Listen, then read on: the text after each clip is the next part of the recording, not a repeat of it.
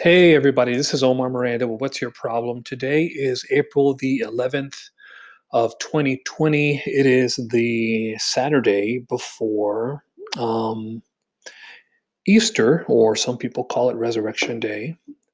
I know that a lot of people are wondering why I'm speaking so softly uh, and taking such deep breaths. I am actually okay. Uh, I'm not sick. I just have asthma, and the pollen is still really bad. I am still in my uh, studio slash dining room, uh, looking out over my beautiful front porch and my front lawn. My wife is actually outside enjoying the beautiful weather, um, and uh, wish I could be out there. But uh, because of my asthma and the pollen, I am in here looking out. But happy to be alive. And as an old friend who lived through the Nazi death camps says, um, any day above ground is a good day. So, this is Omar Miranda with What's Your Problem podcast. And today I want to share some time with you and talk with you about the question of evil, sin, pain and suffering. If God is so good, why do bad things happen? You know, last week I talked with you about why so many people were giving God a first look that they hadn't really because of the coronavirus. This pandemic was really affecting people to the point where it's really getting people to start thinking deeply about God. And now I'm finding that people, those same people, are asking questions uh, which is a logical question. If God is so good, why do bad things happen? Why does He allow bad things to happen? Either He is, some people have said, either He is really, really, um, either He's um, all good and not, um, either He's all knowing and not all powerful, or He's all powerful and not all knowing. Because if He was all powerful, He wouldn't allow these things to happen and if he was all knowing, he still would not allow these things to happen. But the fact is that God is all knowing, all present, uh, and all powerful. And so today I want to answer that question. If your head is spinning, I don't mean for it to spin, but these are very important questions. These are very important times. And um, if you have to go do something and your dinner's burning or you forgot to take the cookies out of the oven, I wanted to give you the um, the punchline, and here it is God is in control. God either personally, purposely sends these things to humanity, or he allows them to happen. The question is, why? Why would a good God allow bad things to happen? Well, we don't know. However, in the Bible, there is a wonderful story, a true story about a about a guy named Job, J O B. Funny story about the book of Job.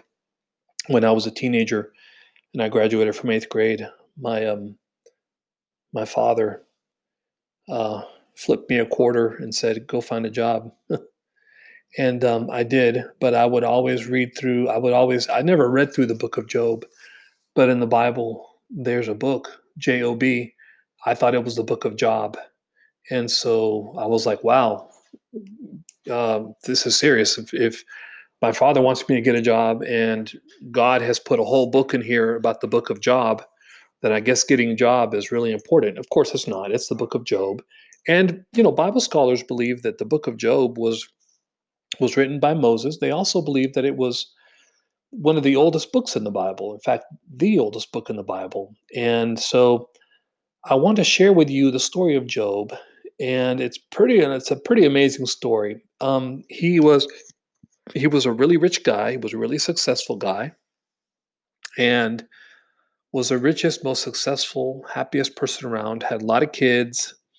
Um, had a thriving business, and basically Satan put God to the test. He didn't put Job to the test. He put God to the test, and he told God, "Hey, you know what? Um, I believe the only reason why Job worships you, why Job is so faithful to you, is because you you do good things for him, you give him good things. But um, if you remove your protection from him, and we know as Christians that God protects each and every one of us, if you remove your protection from him, um, he will curse you to your to your face. And God said, "I will take that wager." Uh, and so he basically allows Satan to do bad things to everything that he owns. And in literally like in an instant he loses his children. He loses his business. He loses his livelihood. He loses all his servants. He just he goes from from prince to pauper so to speak. He goes from rich person to poor person. Um, and interestingly enough um, satan uses other people to do his dirty work he uses nature to do his dirty work he uses what insurance companies would term acts of God. You know, they have their theology right. God doesn't necessarily do these things, but he uh, allows these things to happen. He allows tornadoes to happen and hurricanes to happen for for greater purposes. Just as in uh, Job's situation, Job didn't understand what was happening, um, but you know he uh, he questioned God. He grieved his loss. He was angry and he and he um, but he didn't sin and so um, job's three friends come to him they're older they come to him and they basically um, just you know see how devastated he is and they just sit in silence for seven days hmm. I'm getting ahead of the story sorry my add is acting up again uh, i do want to let you know um, job um, doesn't curse God. He accepts God. He blesses God. He asks why. And then Satan comes back to God and says, Hey, you know what? Um, uh, I, I, I, misspoke. The reason why Job doesn't curse you is because you haven't allowed me to hurt him.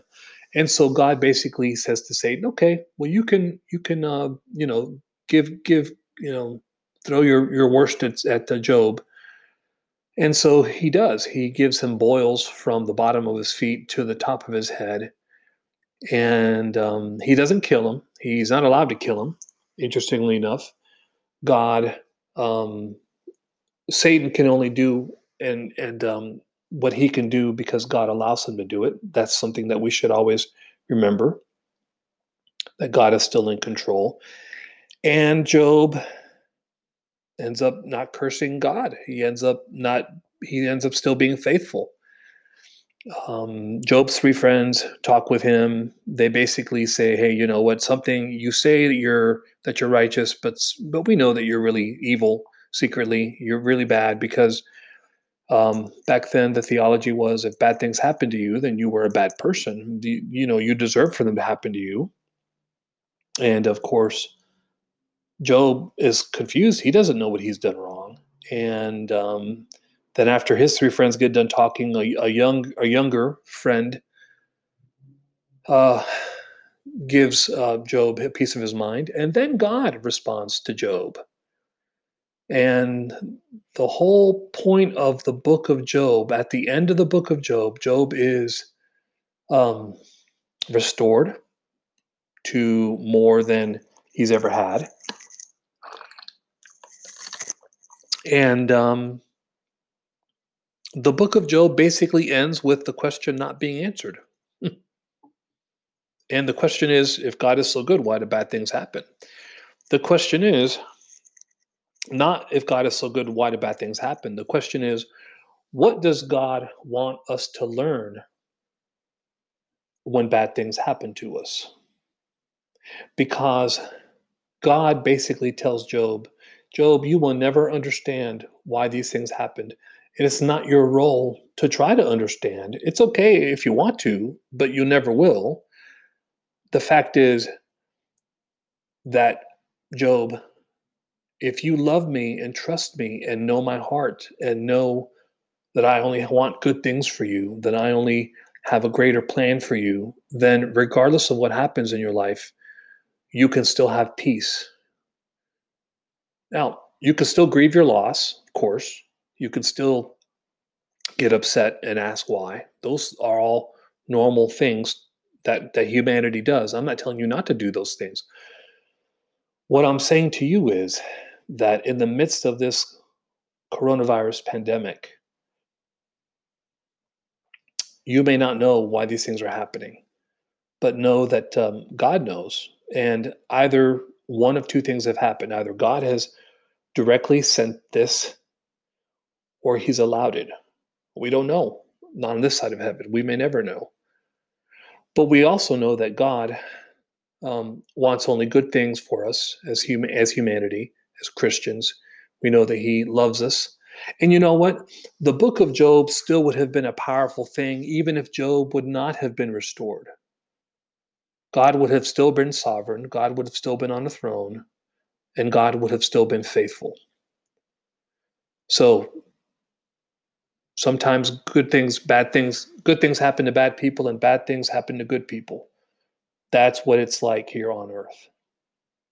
Now, there is a movement of Christians who say foolishness because that's what it is. It's foolishness. Like, I'm a Christian and God will bless me and God will heal me. He'll keep me safe. So I'm not. I'm gonna. I'm not gonna wash my hands. I'm not gonna wear a mask.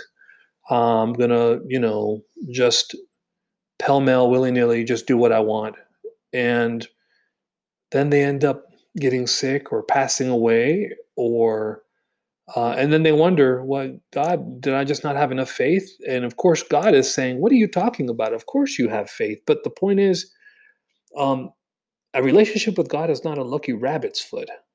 Jesus had issues and problems and uh, uh, persecution and difficulties in this life, and he promised his disciples that the same thing would happen with them. So here's here's what I'm saying to you: If you're a Christian, don't check your brains at the door. Wash your hands. Wear a face mask. Use uh, use uh, magic soap. Go to the doctor if you're sick. Don't don't use your faith as a as a cover for foolishness and, and stupid choices, because you're still going to deal with consequences.